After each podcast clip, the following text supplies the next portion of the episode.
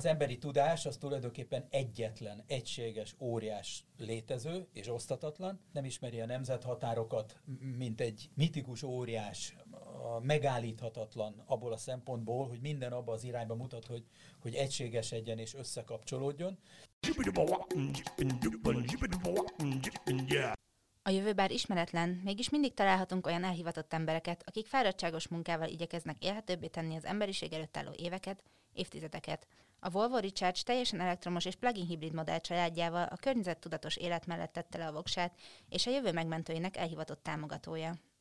Köszöntünk mindenkit, ez a Jövő Megmentői podcastje. Vendégünk Zékarval is László, információs mindenevő. Mit is csinál egy információs mindenevő? Az információs mindenevő fogyaszt információt, meg termel információt. A fogyasztás része az egyszerűbb, mert mint a bálna a sziláján keresztül a planktont, abban a hatalmas információ özönben, ami körülvesz minket, végtelenül sok izgalmas és állandó kihívásokat közvetítő információforrás létezik. Ezek egy részét magam cserkészem, egy részének a legjobb tartalmaira barátok hívják föl a figyelmet, őket néha nevezik információs angyaloknak is, akik megtalálnak valami fontosat, izgalmasat, érdekeset, és ezt azonnal másoknak továbbítják. Én nekem nincs szárnyam. Nagy ritkán persze, ha belefutok valamibe, amiről tudom, hogy valakit nagyon érdekel, én is küldözgetem tovább, de van néhány nagyszerű kollégám és barátom, akik szinte életformaszerűen szórják a, a legérdekesebb információkat, úgyhogy a fogyasztás oldaláról mindenkinek javaslom, hogy találja meg magának a mérhetetlen információs óceánban azokat a szigeteket vagy áramlatokat, amelyek őt folyamatos izgalommal és érdeklődéssel töltik el, és gyönyörűséges dolog naponta egy-két órát uh, azzal foglalkozni, hogy az ember újabb és újabb kisablakokat nyit, újabb és újabb kisvilágokra mert hiszen az érdekes kérdések száma, ugye a, a, a, az ősember DNS szekvenálás legfrissebb eredményeitől az űrkutatás legizgalmasabb új eredményeig tart, és minden érdekes, ami a világban történik. Persze nem csak az, ami a tudományban, hanem ami a közéletben, a civilizációs kihívások kezelésében, a mindennapi életet meghatározó dolgokkal kapcsolatban is de egy információs mindenevő abból a szempontból egy kicsit meg van verve az érdeklődésével, hogy annyi minden igazodási pontja van, hogy iszonyú könnyű olyan hírbe szaladnia, ami valamihez, amivel ő foglalkozik, vagy amiről ő gondolkodik, valamihez jelentéssel, üzenettel szolgál, és így aztán nagyon nehéz ezt munkának fogni föl, hogy az ember folyamatosan tanul és folyamatosan ismeretet szerez. A másik oldala az látszik egyszerűbbnek, ugye amikor mm, a mindenevő legyártja az információt, tehát ír és karaktereket oszt meg a világgal. Ugye én magam ennek nagy részét tudományosnak vagy tudományos ismeretterjesztőnek számító szövegekkel teszem, bár valamennyire erősödik a, a, az irodalmi jellegű szöveggyártás is. És az érdekes talán az, hogy a, a tudományos és ismeretterjesztő szövegek nagy része is magával az információval foglalkozik, annak különböző metszeteivel, információs társadalommal, amelyben élünk, információ történelemmel, az úttal, amelyik ide vezetett, és ezen a hosszú-hosszú idevezető úton mindenfajta nagyon izgalmas és érdekes információval kapcsolatos dolgok történtek a történelem különböző pillanataiban, és hát maga, ugye ez a egészen sokarcú fogalom, az információ maga, ez is önmagában egy végtelenül izgalmas és érdekes tárgy, hiszen egy fizikusnak, egy biológusnak, vagy egy számítástudósnak egészen mást jelent az információ. Ugye ők mennyiségi, statisztikai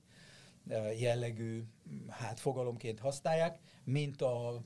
társadalomkutatónak vagy a művelődés történésznek, aki számára ugye az információ áramlás, az információ történelem, az az emberi szellem működésének, vagy a, a tudás történetének a megragadhatósági szintje, és éppen ezért nagyon fontos, hogy megértsük azt, hogy, hogy, hogy mi az a csodálatos dolog, amit információnak hívunk, hogyan állítja elő az agy és az idegrendszer, és így aztán az, amit az információról gondolunk, korán sem mindegy, hogy mi lesz belőle, amikor már információs társadalmat mondunk, meg mi lesz belőle, amikor a történelmet egy egészen más nézőpontból próbáljuk megérteni, például az információs folyamatok felől. Úgy, hogy azt tudnám mondani, hogy szépen ki van jelölve az a gumiszoba, amin belül nagy élvezettel ugye a kiszabadulás bármifajta reménye nélkül a napjaimat tengetem. Ugye magyar történelem szakon szerzett diplomát, ehhez képest az információ azért az egy nagyon tág dolog. Mi vezetett el ehhez az érdeklődéshez? Hát még uh, cseppentsük mellé a nyelvészetet is. Ugye annó a magyar nyelv és a, a, az irodalom most egy stúdiuma, ugye az egy egységes képzés keretén belül zajlott, és hát persze, ugye a, a, a nyelvi rendszer, ugye a jelrendszerek egyikeként persze természetesen már ugye ennek az érdekes univerzumnak, az információs univerzumnak része, de nagyon prózai volt azok. Történész pályára sodródtam, és fiatal történészként azt láttam, hogy miközben a felvételi dolgozatok javításakor egymás mellé sodródik ókor történész, középkor történész, újkor történész, aki én is vagyok, és együtt nevetnek a felvételi dolgozatok hát kedves tévedésein, vagy, vagy furcsaságain. Abban a pillanatban, hogy elkezdik a történészi munkájukat, szinte külön világokba vagy külön buborékokba kerülnek. Mit érdekli a középkor történészt? Pláne, hogyha valamilyen részkérdéssel foglalkozik, az ókor vagy az újkor valamilyen más jellegű problémája. És mint uh, sajtó kérdésekkel, könyvbegyűjtés, könyvbezúzás, propaganda, tudományos ismeretterjesztés,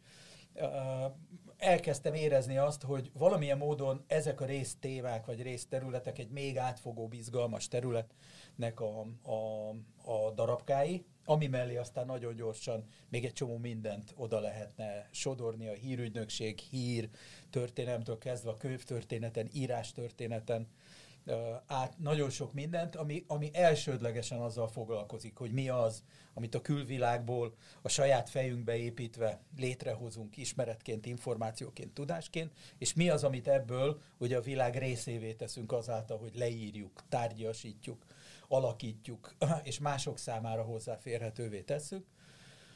És az időtájt már használták az információ történelem kifejezést, csak egy kicsit másra, a könyvtár történelem egy leágazásaként tekintettek rá, és egyike voltam azoknak, akik a 90-es évek elejétől fogva sürgették a történettudományon belül, hogy bátran nevezük információ történelemnek azt a megközelítésmódot vagy szemléletmódot, amely, amely az információs folyamatok és az információs viselkedés egészére tekintve próbál megérteni történeti kérdéseket. Úgyhogy innentől kezdve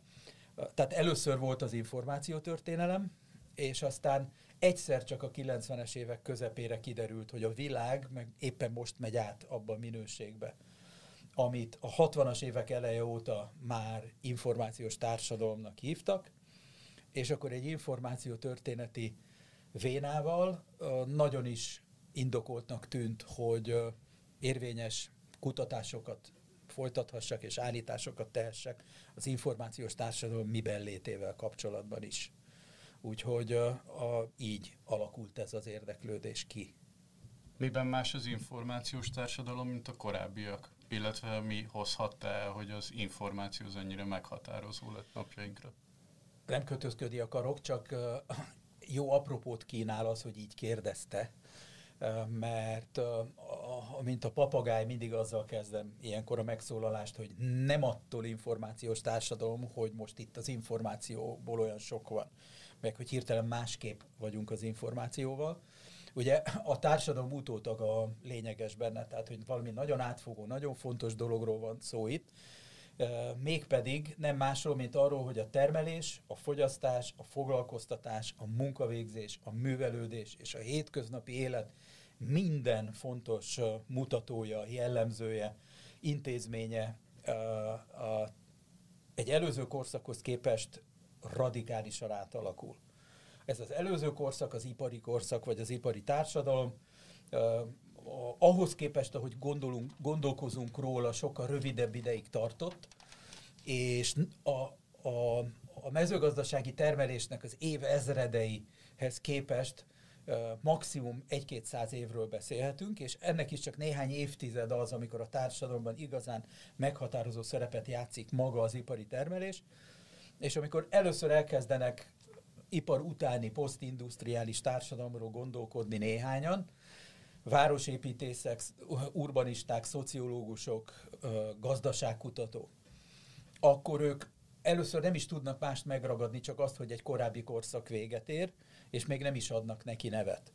És azért adják igazából az információs társadalom nevet az új korszaknak, mert azt figyelik meg, hogy a gazdaság szektorai közé, a, az agrárium meg az ipar mellé az, amit információ és tudás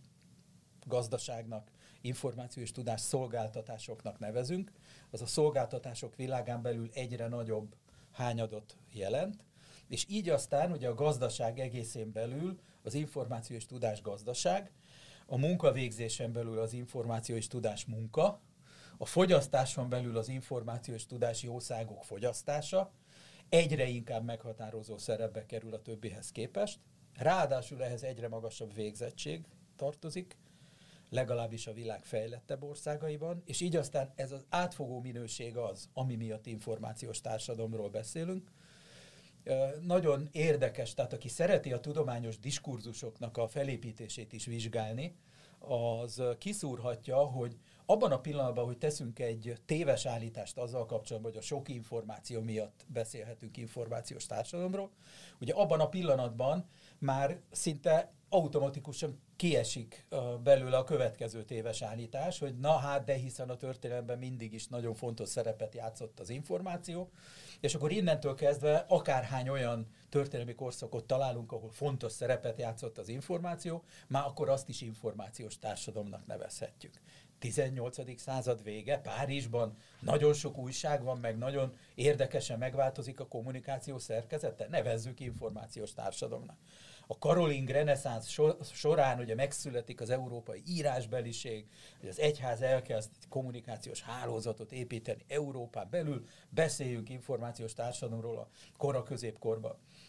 De egészen a kőkorig is visszamennek, tehát van egy nagyon-nagyon, számomra nagyon kedves sziget a világ túloldalán, Vanuatu, ott élnek mindenfajta nagyon érdekes törzsek, szám szerint ötvenen, és közülük néhányan olyan könnyen jutnak a élelemhez, hogy egész állónap beszélgetnek, meg történeteket mondanak egymásnak, és akkor mivel így ugye az ő társadalmi életük információ intenzív, információs társadalomnak nevezik a kőkori körülmények között élő vanuatui uh, uh, népességet is. Ugye nyilvánvaló, hogy csak azért lehet ilyen uh, hibákat elkövetni, fogalomhasználati hibákat elkövetni,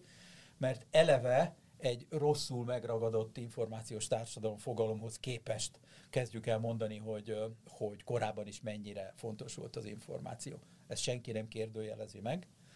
De ma nem azért vagyunk információs társadalomban, nem azért élünk információs társadalomban, mert sok az információ. Ugye a kérdés az, hogy, hogy milyen ismereteket állítunk elő, és azokat hogyan használjuk, meg mire használjuk a mindennapi életben. Ez a fontos kérdés, nem az információnak a mennyisége, vagy a minősége. Laikusként a, az információs társadalomhoz az internet az szorosan kapcsolódik. Ez, ez valóban így van? Hát most már. Most már szorosan kapcsolódik hozzá. Ugye az, hogy mit tesz lehetővé az információ technológia, vagy az információs infrastruktúra, az mindig meghatározta azt, hogy, hogy mit lehetett álmodni. Ugye nem véletlen, hogy már a középkortól nagyon sokan álmodnak világnyelvet, mert felismerik azt, hogy az érintkezést nagyban nehezíti az, hogy hiába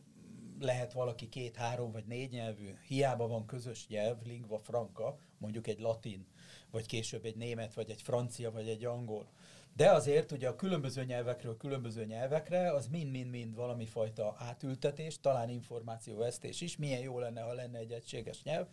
Mai napig nincs, ugye, uh, ahogy nincs uh, mondjuk uh, gépi fordítás, ami ugye ezt lehetővé tenné, csak próbálkozások. Uh, ugye a már létezik könyv, mondjuk a 16. század elején, de azt, hogy hogyan lehetne minden nyomtatásban megjelent könyv mindenkinek, aki betűt akar olvasni, egy közös kincse, már akkor gondolkodnak rajta a 16. század elején, például Kolumbusz Kristófnak a kisebbik fia, Ferdinánd, aki egy fantasztikus könyvtárat épít Szevijában, és az az álma, hogy, hogy ennek a könyvtárnak a tartalma, amelynek a gyűjtőköre a minden, bármi, ami nyomtatásban megjelent odáig, ennek a tartalma bárki számára elérhető és fogyasztható legyen. Az, amit ma internetként és az egyik funkciójában megismertünk, hogy világkönyvtár, tehát az emberi tudás digitalizálható tartományai azok fölköltöznek rá, és hozzáférhetővé válnak valamilyen módon. Ez egy 500 éves álom,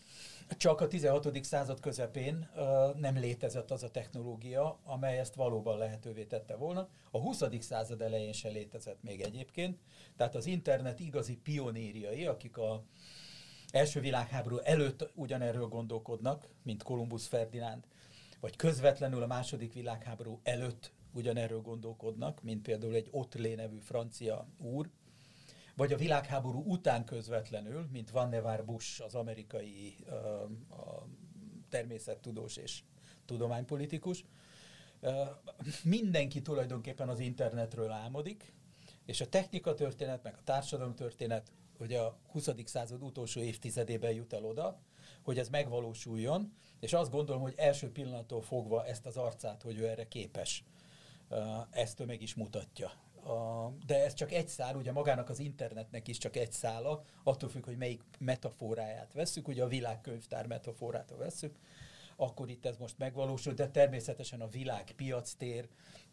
metaforát, a, a, a világ hírügynökség metaforát, és így tovább végig lehetne nézni azt, ahogyan az élet minden területét átjárja. Tehát a rövid válasz az, hogy az információs társadalom messze az internet kialakulása előtt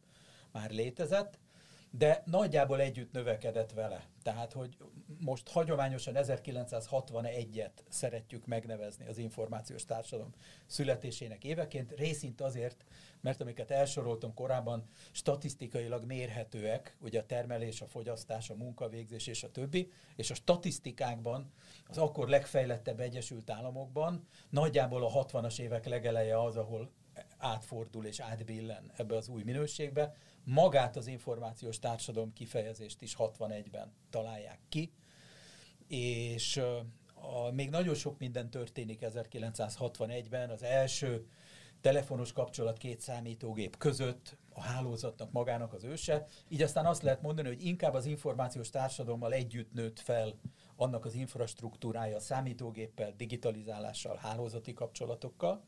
És ugye ma ez olvad össze egy még átfogóbb minőségé, amit mind közönségesen a minden dolgok internetje, Internet of Everything néven szoktunk emlegetni. Ugye itt most elsősorban a világkönyvtár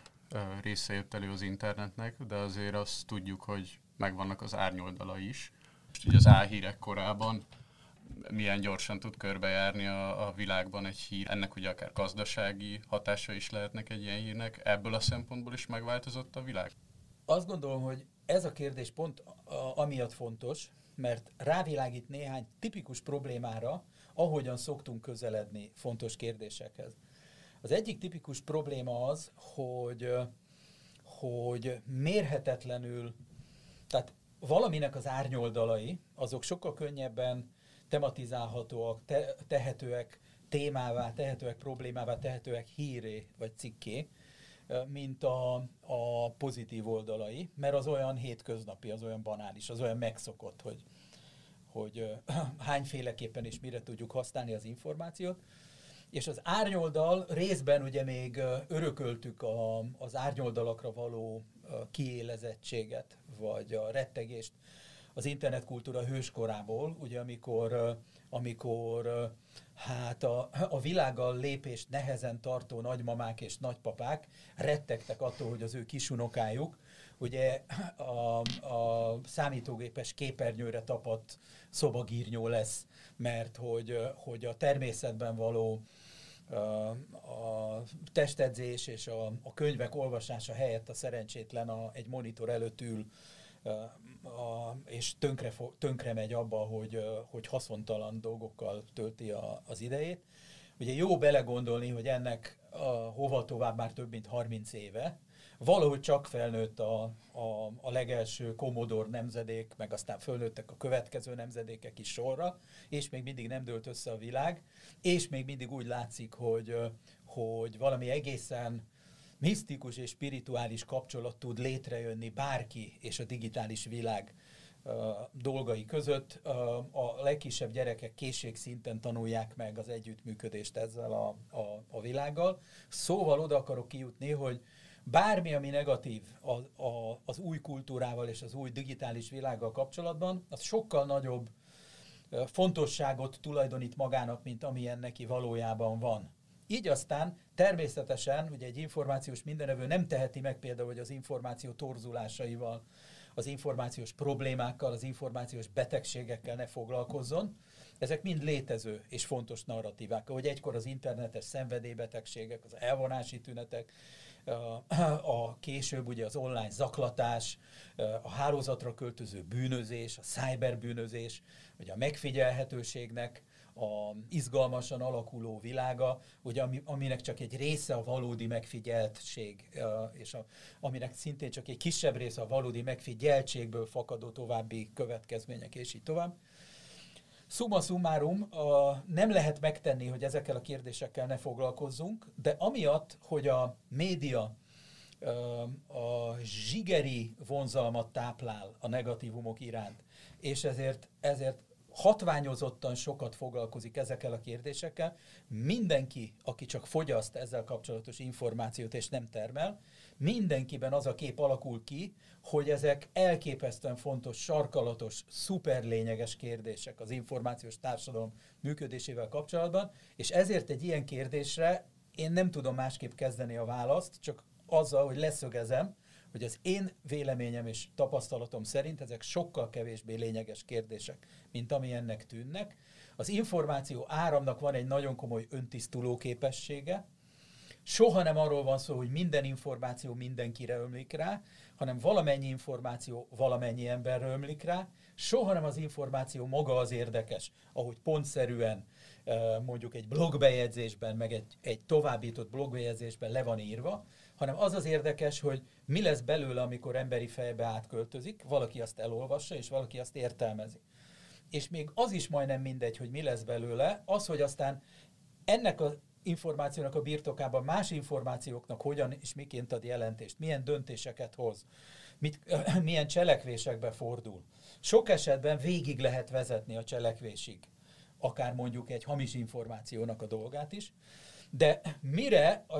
végigvezetett cselekvésig elérünk, addigra már, addigra már iszonyú sok minden eltűnik a képről, a, a, elillan, mint hogyha nem is létezett volna, és a tárgylemezen csak az marad, hogy azonosítani tudunk olyan cselekvéseket, amelyeknek az eleje valamilyen formában tévinformációból vagy hamis információból indult el. Most a koronaválság idején ugye egy tipikus példája ennek ugye a, a programszerű koronavírus tagadók, akik aztán megbetegszenek, az esetek egy részében sajnos meg is halnak, és ugye a, az ő haláluk mögött ott van az ő cselekvésük, az ő cselekvésük mögött ott van az ő döntésük, az ő döntésük mögött ott van az, hogy honnan tájékozottak, kinek hittek, és miért hittek, és ezen az úton el tudunk jutni az információtól a cselekvésig, vagy a történésig. De iszonyú sok másik út is van, és ezen a hosszú úton nagyon sok minden történik még az információval, tehát összefoglalva és ismét kell is foglalkozni vele, én magam is foglalkozom vele sokat, csak látni kell azt, hogy, hogy ez inkább egy leválaszthatatlan és kiirthatatlan létezője és együtt mozgó sajátossága a, a, a mindenkori világunknak, de nem lényegi és meghatározó jellegzetessége, már pedig nagyon sokan szeretnék annak láttatni. Főleg azok, teszem hozzá gonoszul, akik abból akarnak megélni, hogy túlzott félelmet keltenek másokban a hamis információ és a hálózati biztonság tárgyával kapcsolatban, és a saját maguk szolgáltatását kínálják lehetőség szerint sok pénzért, hogy megoldják ezeket a részben nem létező problémákat. Térjünk kicsit vissza a pandémiához. Információs társadalom szempontjából ez mennyire érdekes környezet most ez a pandémiás világ? Hát számos szempontból roppant érdekes. Ugye az, hogy ugye korábban a, a világkönyvtár kapcsán beszéltem arról, ugye, hogy a rész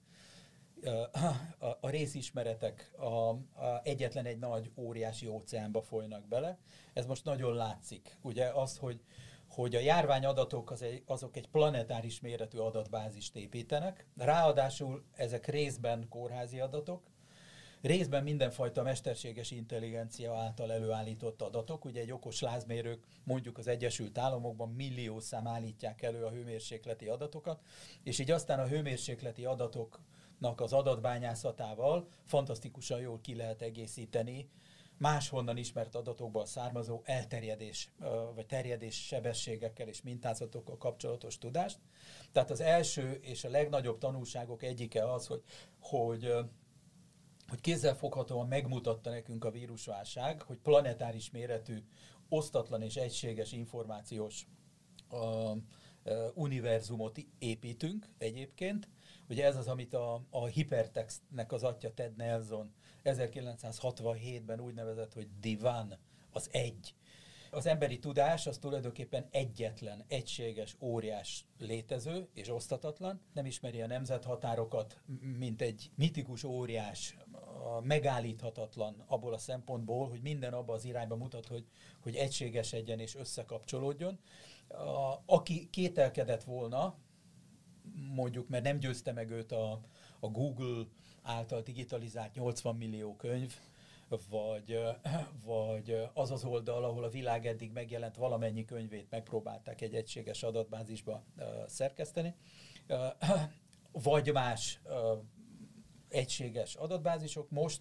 a járvány időszakban fölismerhették azt, hogy milyen óriási szerepe van ennek a fajta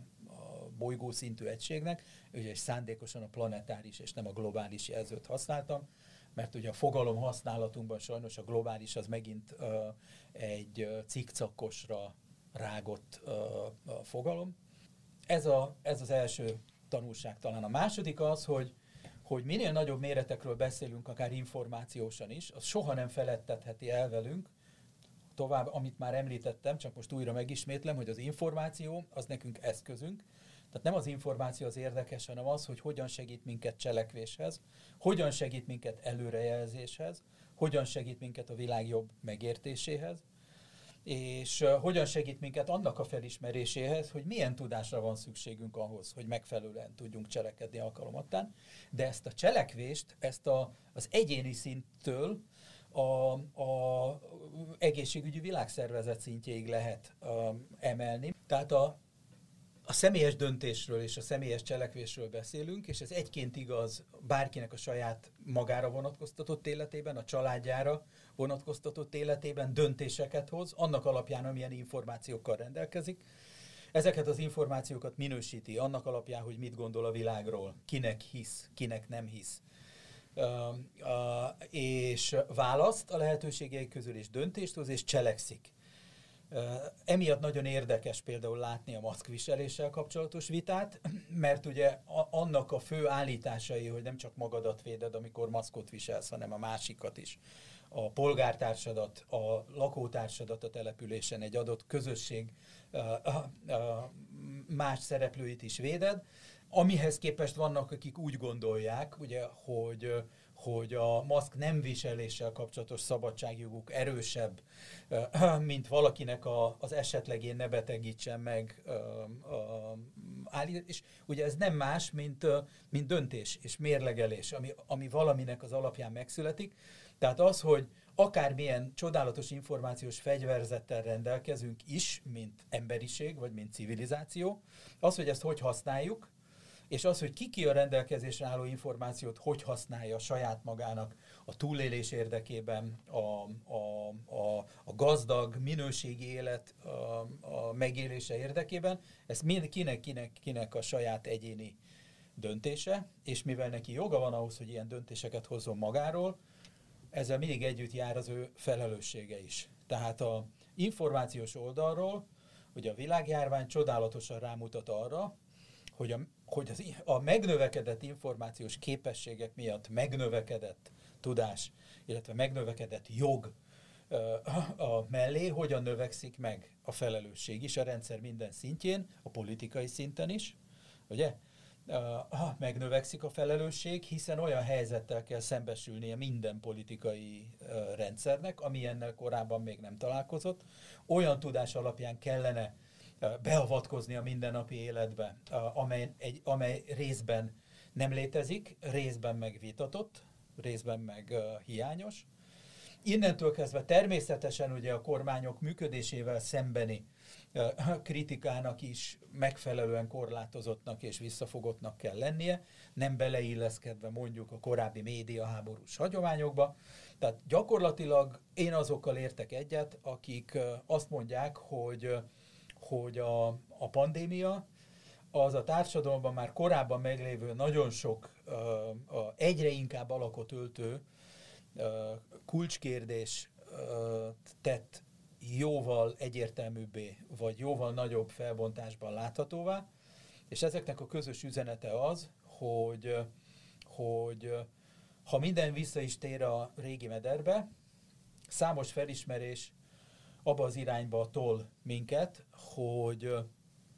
számtalan ponton alapvetően változtatni kell kialakult viselkedésmódokon, megszilárdult intézményeken, szokásokon, Mondom, még akkor is, hogyha minden a régi kerékvágásba tér vissza. Már lesz az emberiségnek ereje ehhez? Hát az információs fegyverzetünk az előtte jár a döntési képességünknek, tehát a, a, azt, hogy a különböző gondoknak és bajoknak az orvoslására mihez és hogyan kéne nyúlni, azt elég régóta tudjuk már, tehát pontosan lehet tudni, hogy egy ökológiai katasztrófa felé hogyan és miként sodor egy gazdasági logika minket, hogy hogyan és miképpen vált alkalmatlanná a politikai rendszernek a működése arra, hogy nagyon sok érdeket újfajta módon legyen képes összehangolni a 19. században kialakult öntőformákhoz képest hogy az egyenlőtlenségeknek az a, a szerkezet és dinamikája, ami ma a világot jellemzi, és az egyes társadalmakon belül a vagyoni különbségeket és a világ fejlett és fejletlenebb részei közti különbségeket, hogy ezek a különbségek nem fenntarthatóak, és változtatni kell rajtuk. Egy csomó mindent már régóta tudunk, egy csomó mindent azzal kapcsolatban is régóta tudunk, hogy hogyan lehetne megelőzni nagyobb bajokat, Kiváló kutatók nagyon régóta mondják már például, hogy ilyen típusú pandémiákat hogyan is miképpen lehetett volna, vagy lehetne, vagy ugye korábban, hogy kellett volna uh, megelőzni. Uh, de ugye a, a, a tudósok és a politikusok, illetve a döntéshozók között uh, működő csatornák, azok uh, hát elég hatékonytalanul működtek ez ügyben. Tehát, hogy itt ma nem információs deficitekről kell beszélnünk. A cselekvésnek alapvetően nem információs akadályai vannak, hanem, hanem egy olyan végtelenül bonyolult, az érdekeknek egy olyan végtelenül bonyolult tere határozza meg ma a hatalmi politikát, amelynek a változása sokkal lassabb, mint a világ működésére való tudásunknak a gyarapodása és ebből nagyon sok feszültség fakad. Egyébként ezt, ezzel is nap mint nap szembesülhettünk a, a vírus járvány hónapjaiban. Információs társadalommal foglalkozik. Felelősségének érzi-e valamilyen módon, hogy az információt azt megóvja a jövő generáció számára? Ugye én, én úgy azt mondanám inkább, hogy beszélünk kulturális örökségobjektumokról, tehát az, amit mi információnak hívunk, ami le van írva, és betű, ami, ami ki van nyomtatva, és kép, ami, ami fotón, mozgóképen, hangfelvételen, tehát bármi, hogy amit analóg módon létre tudunk hozni, kulturális tartalom, és én a kulturális tartalmak közé belevenném az építészeti örökséget is, a minden, egy épületnek, egy háznak, egy településnek, egy városnak, egy kultúrtájnak minden porcikájával, a szellemi hagyományokat, ugye a szellemi kulturális örökséget a, a dalkincstől a mondókákon át a motivum kincsig és a motivum világig, a természeti kulturális örökséget, és ott is ugye a legapróbb mozzanatig, az utolsó kis virágágyásig, az utolsó nevezetes kis lápocskáig, az utolsó uh, patakszakaszig, amely valamilyen módon uh, a jövő számára jelentőséggel bír, ezeknek a kulturális örökség objektumoknak a megőrzése egyetemlegesen fontos. És uh, én ezt uh, a, ugye nagyon sok oka van annak, hogy ez miért fontos, többek között azért is, mert nemzeti kultúrákban is létezünk. Párhuzamosan azzal, hogy európai vagy keresztény és más kultúráknak is egyszerre vagyunk részesei, de létezik egy nyelvi közösség, ami ugye ez a 15 milliós magyar nyelvi közösség, a, a, a mi kulturális objektumaink ennek a közösségnek a kulturális objektumai, Természetesen éppen emiatt ugye a saját identitásunk, a történetszemléletünk, önazonosságunk szempontjából is van jelentősége ezeknek, és szerintem a nemzeti szív meghasad, amikor a kulturális örökség objektumok pusztulásáról olvas. Amikor egy ipartörténeti műemléképület leég, mert mondjuk már nem védik eléggé, és új tulajdonos a gátlástalanul felgyújtja, vagy amikor egy memória intézménynek a dolgozója kilopja a, a saját intézményéből az értékes könyvet, hogy azt a, a, valahol eladja, és akkor jövedelemre tegyen szert.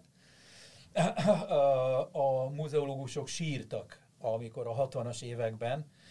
egyszerűen képtelen volt a, a sok ipartörténeti műemléket például felvenni a múzeumi rendszer, és a, a, a méh telepekre mentek a, a, a, az egészen különleges, csodálatos vas és más fémből készült masinák, és meg hosszan lehetne sorolni, hogy hány féleképpen és hogyan pusztul a, a kulturális örökség. Minden egyes kiadott könyv ennek a kulturális örökségnek része. Ugye a, a tartalom az egy, a példány az nagyon sok, de minden egyes könyvpéldánynak saját története, saját gazdája, saját bejegyzése, saját ex librisze lehet. A, ennek okán igazából az a, az a különlegesen érdekes, ha már világkönyvtárról, meg planetáris információs tartományokról beszéltünk, hogy természetesen a nemzeti kulturális örökség objektumokra is igaz, hogy beleömlenek az emberiség közös kultúrkincsének a hatalmas nagy fürdőjébe vagy óceánjába. És az a nagyon érdekes, az, hogy minden egyes darabocska, amiről itt beszélünk, minden egyes darabnak számtalan értékformája van. Az egyiknek lehet vagyoni értéke, szimbolikus értéke, személyes értéke, ugye valakinek jelent valamit, mert a családjához tartozott, vagy valami nevezetes esemény fűződik hozzá, és minden egyes tárgynak van információs értéke is. Ugye jellemzően úgy a, mondjuk azok a feljegyzések, amelyeknek a célja eleve az, hogy információt ö, tároljanak, és, és örökítsenek át, azoknak természetesen van információs funkciója, de a tárgyaknak is van információs funkciója, egy épületnek is van információs funkciója, egykor valamit jelentett, az épi, a, felépítésébe mindenfajta tudások belefagytak, a benne megtalálható megoldások a, a, a visszabonthatóak, visszafejthetőek, megérthetőek, részei korabeli hagyományoknak, minden egyes a, ablaksarok, minden egyes kilincs,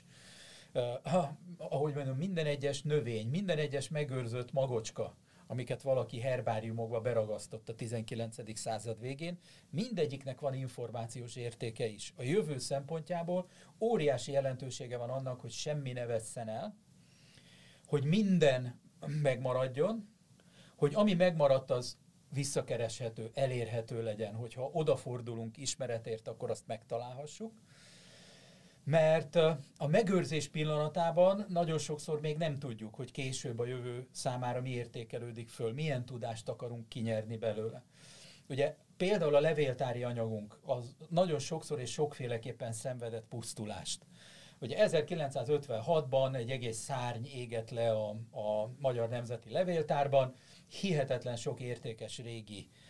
irat semmisült meg, ugye amelyekből maguk az adatok, ugye amit addig nem írtak át, azok az adatok megsemmisültek és eltűntek, amit átírtak, az azért meg, a, a, megmaradt valamennyire, de egyszer mondjuk Kőszeg város történetének hiányzik az történetéből 25 év, mert egyszer csak úgy döntöttek valamikor a 20. század elején, hogy ezekre nincs szükség, és felbecsülhetetlen értékű várostörténeti iratokat bezúztak, és emiatt egy csomó minden helyreállíthatatlan már. Ezeknél sokkal egyértelműbb,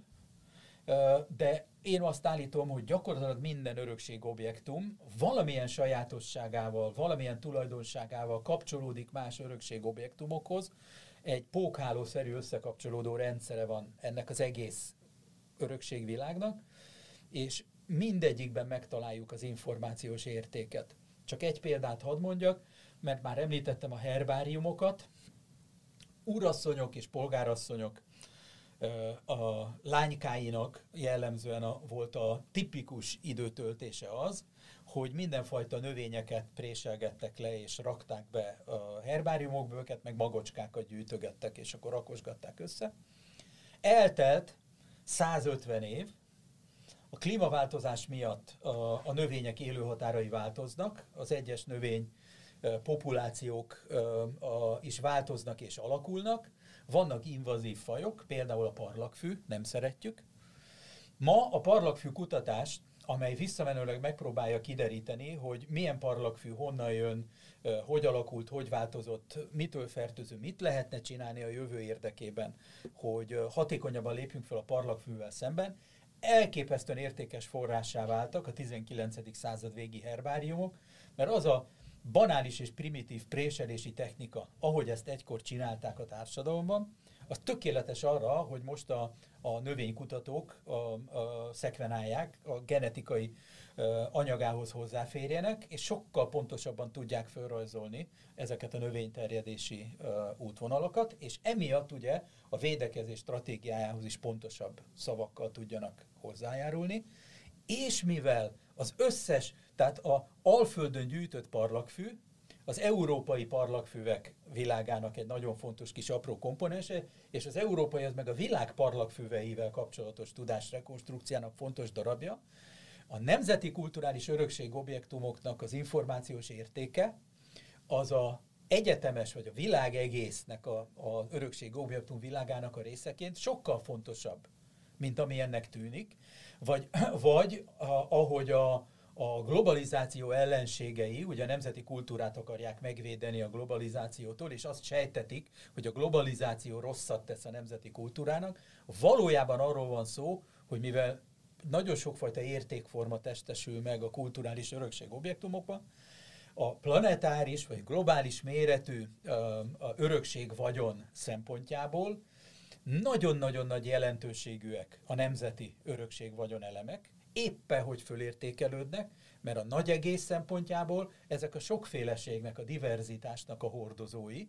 Tehát a nagy egész szempontjából is minden egyes aprócska darab megkülönböztetett értékkel bír, mert soha nem lehet tudni, hogy melyik kis darab, melyik másik kis darabot ennek a végtelen nagy térben, melyik másik kis darabnak a megértéséhez, megfejtéséhez, továbbépítéséhez járulhat hozzá. Úgyhogy az egyetemes kultúra a legnagyobb barátja a nemzeti kultúráknak, és a megőrzésnek az a jelentősége,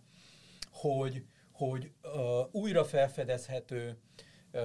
újra megvizsgálható, újra értelmezhető, az információs vagyon újra kiszabadítható legyen minden egyes örökségobjektumból. Emiatt a nemzeti kultúrpolitikáknak is az egyik legfontosabb missziója az kellene legyen, hogy mindent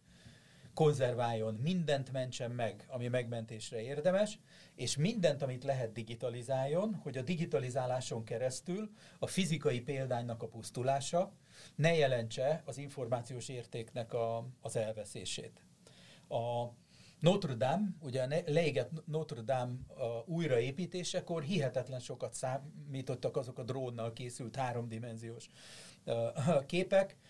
amelyek készültek még a, a leégés előtt, és innentől kezdve érdemes végig gondolni azt, hogy miközben vannak memória intézményeink itthon, könyvtár, levéltár, múzeum,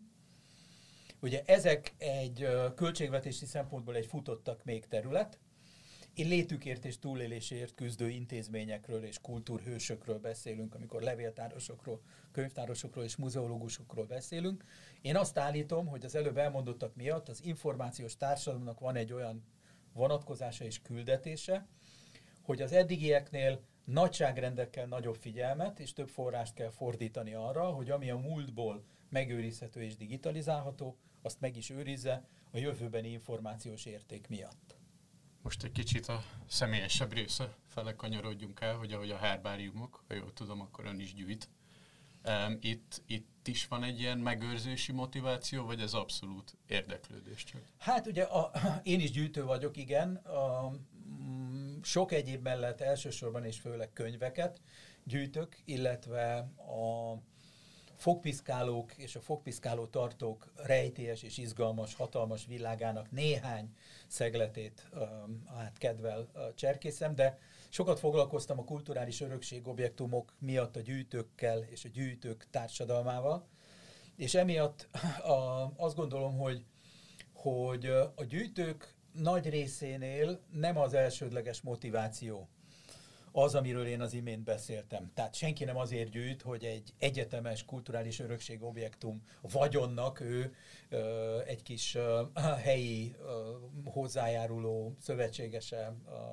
ö, legyen, hanem azokért a mikroörömökért, ö, azokért a pillanatokért, ahol, ahol ahol önmagában, tehát ahol a, a, a, a tárgyak által hordozott szépség a tárgyakra vonatkozó ismeretek révén folyamatosan gyarapodó tudásnak a meghittsége vagy otthonossága. Az egy szerethető, a mindennapi életet gazdagító tevékenységét teszi a gyűjtést. Ugye a gyűjtő nem csak a tárgyaiban létezik, nem csak a vitrínbe kiállított tárgyakra kell gondolni akkor, amikor a gyűjtőkre gondolunk, hanem arra a tudásra is, ami a gyűjtő fejében az adott tárgyvilággal kapcsolatban fölhalmozódik pláne, hogyha mondjuk még restaurál is. Pláne, ha még kutat is, ahhoz, hogy restaurálhasson. Vagy kutat azért, hogy a kiállítási tárgyakhoz minél nagyobb magyarázó erejű kísérőkártyácskákat tudjon illeszteni. Így aztán ugye egy gyűjtő egyúttal tudáshordozó is, és ugyanúgy, ahogy régen az afrikaiak mondták, hogy minden halott öreg egy lángoló könyvtár, mert ugye ott egy orális kultúra van, Ugyanígy minden gyűjtő, aki eltávolodik, közül, eltávozik közülünk úgy, hogy a fejében lévő nagy tudás az nem válik továbbadhatóvá, nem válik részesévé a digitális univerzumnak, hanem elveszik vele együtt, hiába, hiába maradnak meg a tárgyak, mondjuk a család eladja őket más gyűjtőknek. Hiába maradnak meg a tárgyak, ugye már is a tudás fogyásnak indul, vagy elveszik egy gyűjtő halálával, Szóval a gyűjtők a kulturális örökség világnak végtelenül fontos harcosai. Ne felejtsük el, hogy megint csak a memória intézményekbe ugye a, a, a, a legértékesebb, leglátványosabb, legdrágább, legszebb állományok beköltöznek, aztán történhet valamilyen múzeummal, például megsemmisül. Honnan lehet pótolni a múzeumi anyagot? A magángyűjtőktől majd újra megsemmisülnek, és újra magángyűjtőktől lehet pótolni őket, hiszen a magángyűjtőknél, ugye azáltal, hogy többen vannak és több helyen vannak szétszórva, valamilyen módon kevésbé sérülékenyek a fizikai a pusztulással szemben, de még egyszer mondom, nem csak a gyűjteményük, hanem a gyűjtői tudás miatt is rendkívül fontos az ő létük. És emiatt aztán ugye az a program, amit az imént megjelenítettem, hogy nagyobb figyelmet és nagyobb erőforrásokat kéne fordítani a kultúrpolitikának rájuk. Ez igaz a gyűjtőkre is. Sokszor nagyon mostoha körülmények között gyűjtik, védik, mentik, felújítják föl a tárgyaikat. Saját pénzükről, saját idejük raktárt bérelnek a tárgyaiknak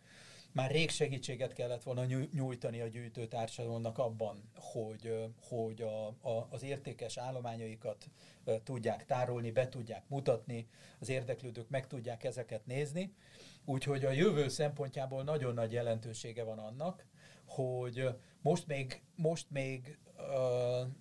nagyon sok idős gyűjtő, nagyon sok gyűjteménye volna ilyen szempontból megsegíthető a, akár csak még egyszer a kiállítási lehetőséghez, raktározási lehetőséghez, a gyűjtői tudás rögzítésének a lehetőségéhez jutva, és azt gondolom, hogy minden, ami ma nem történik meg ez ügyben, a jövő szempontjából majd elmaradt haszonnak, vagy elmulasztott feladatnak fog tűnni. Már néhány évtized múlva is. Ennek a sorozatnak a, a jövőközpontúsága miatt én azt gondolom, hogy, hogy egy-két dolgot még, hogy mit üzen a történettudomány, vagy mit üzen a, az információ tudománya erre a kérdésre közvetlenül, még azt elmondanám. Ugye egyrészt a, a egyre jobban tudjuk az agykutatásnak a legújabb eredményeiből, illetve a, ugye a szellemi folyamatokkal foglalkozó pszichológia, kognitív pszichológiának a, a, az eredményeiből, hogy, hogy, hogy, hogy az agy egy egészen furcsa masina, mert gyakorlatilag a jövőben él. Tehát amikor meg akarjuk érteni azt, hogy, hogy hogyan adja le azt a magasrendű teljesítményt az emberi agy és az emberi elme, amelyet oly jól ismerünk különböző megnyilvánulási formáiból, akkor erre, amikor a választ keressük, akkor a legalapvetőbb tudás az, hogy ez az egész bonyolult és összetett képesség együttes arra épül föl és arra fejlődik, hogy minél jobban előre lehessen jelezni azt, hogy mi történik a külvilágban és a környezetben, hogy a múltból származó tapasztalatoknak az ismeretében minél gyorsabban és minél hatékonyabban jó döntéseket hozva a cselekvés az a túlélést segítse elő. És a, a, egészen döbbenetes látni azt, hogy, hogy, hogy az elő, ho, ho, hogyan fejlődik a, a, a, a, a, az agy, meg a szellemi képességek hogyan fejlődnek abba az irányba, hogy egyre többféle előrejelzést tudjanak tenni a világból, az előrejelzési hibákat tudják csökkenteni, és ez mind-mind-mind oda csatol vissza, hogy majd a viselkedést valamilyen módon befolyásolja. Ezt tudjuk az agyról. És ezt azért fontos elmondani, vagy azért fontos mindig megismételni, mert valójában ugye a történettudománynak a küldetése szempontjából is nagyon hasonló logikáról beszélhetünk. Ugye a, nem a múlt az érdekes önmagában, ahogy azt föltárja a történész, hanem az az érdekes, hogy a jövőre függesztett tekintet szempontjából, ahol látjuk a fontos kérdéseket, mihez nyúljunk, milyen szempontból, mit megértve alakítsunk ki viszonyt a jövő valamilyenségéhez képest. Itt van óriási szerepe a történettudománynak, mert ugyanúgy, ahogy a, a, az egyéni, az individuális memória, ugye a történettudomány, mint egyfajta kollektív memória, múltra vonatkozó kollektív memória, a jövőre vonatkozó válaszkereséseknek és döntéshozataloknak egy alapvető fontosságú ö, ö, csatorna rendszere, ahol a döntésekhez információ és tudás csatornázódik be. És ezért olyan nagyon érdekes, hogy milyen óriási jelentősége van egyre inkább annak, hogy mik a népszerű és elterjedt tudások valamilyen történeti eseményről. Mi az a hétköznapi szerkezet, ahogyan egymás között a kockás ablasz mellett maszkjukat levéve sörözgető állampolgárok a történelemről beszélgetnek, meg akarják érteni a történelem vonatkozásait. Meg akarják érteni azt, hogy miért alakul így a világ, ahogy alakul. Vajon mi járultunk-e hozzá a,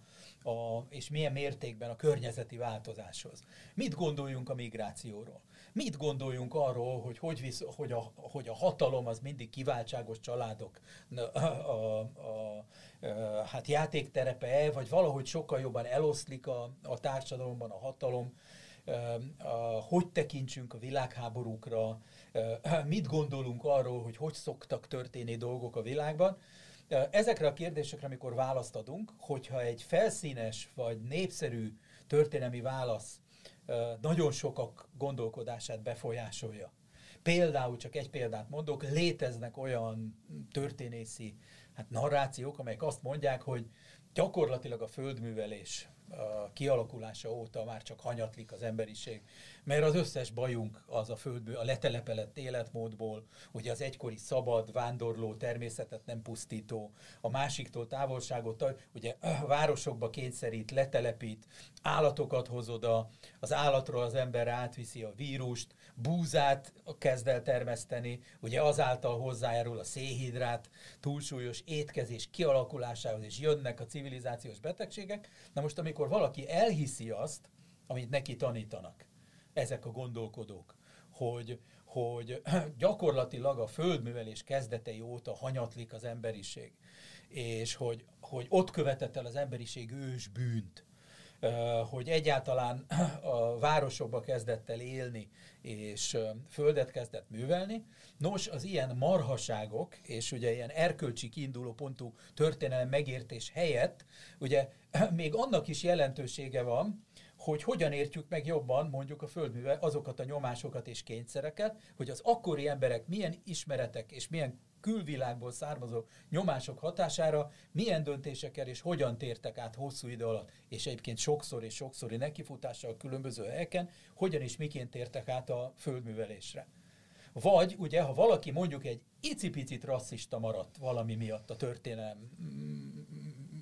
ugye jól ismert tehertételei miatt. Nagyon nehéz az emberiségnek azt a fajta mély egységét neki megéreznie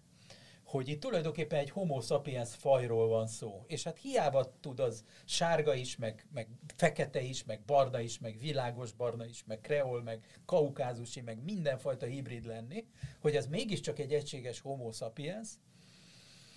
Hát az elmúlt öt évben a, a, a, az, hogy a Homo sapiens történetét 80 ezerről 300 ezer évre tolta vissza a, a régészet. És ráadásul még velünk élő más homokról is egyre több tudásunk kezdett el lenni. Hogyan is miképpen élt együtt a homo a neandervölgyével, a sapiens, hogyan élt együtt a homo sapiens a gyenyiszovai emberrel, és további egyéb homókkal, talán még a kis törpe homo erectusszal is, ugye a hobbittal, akit Indonéziában találtak meg,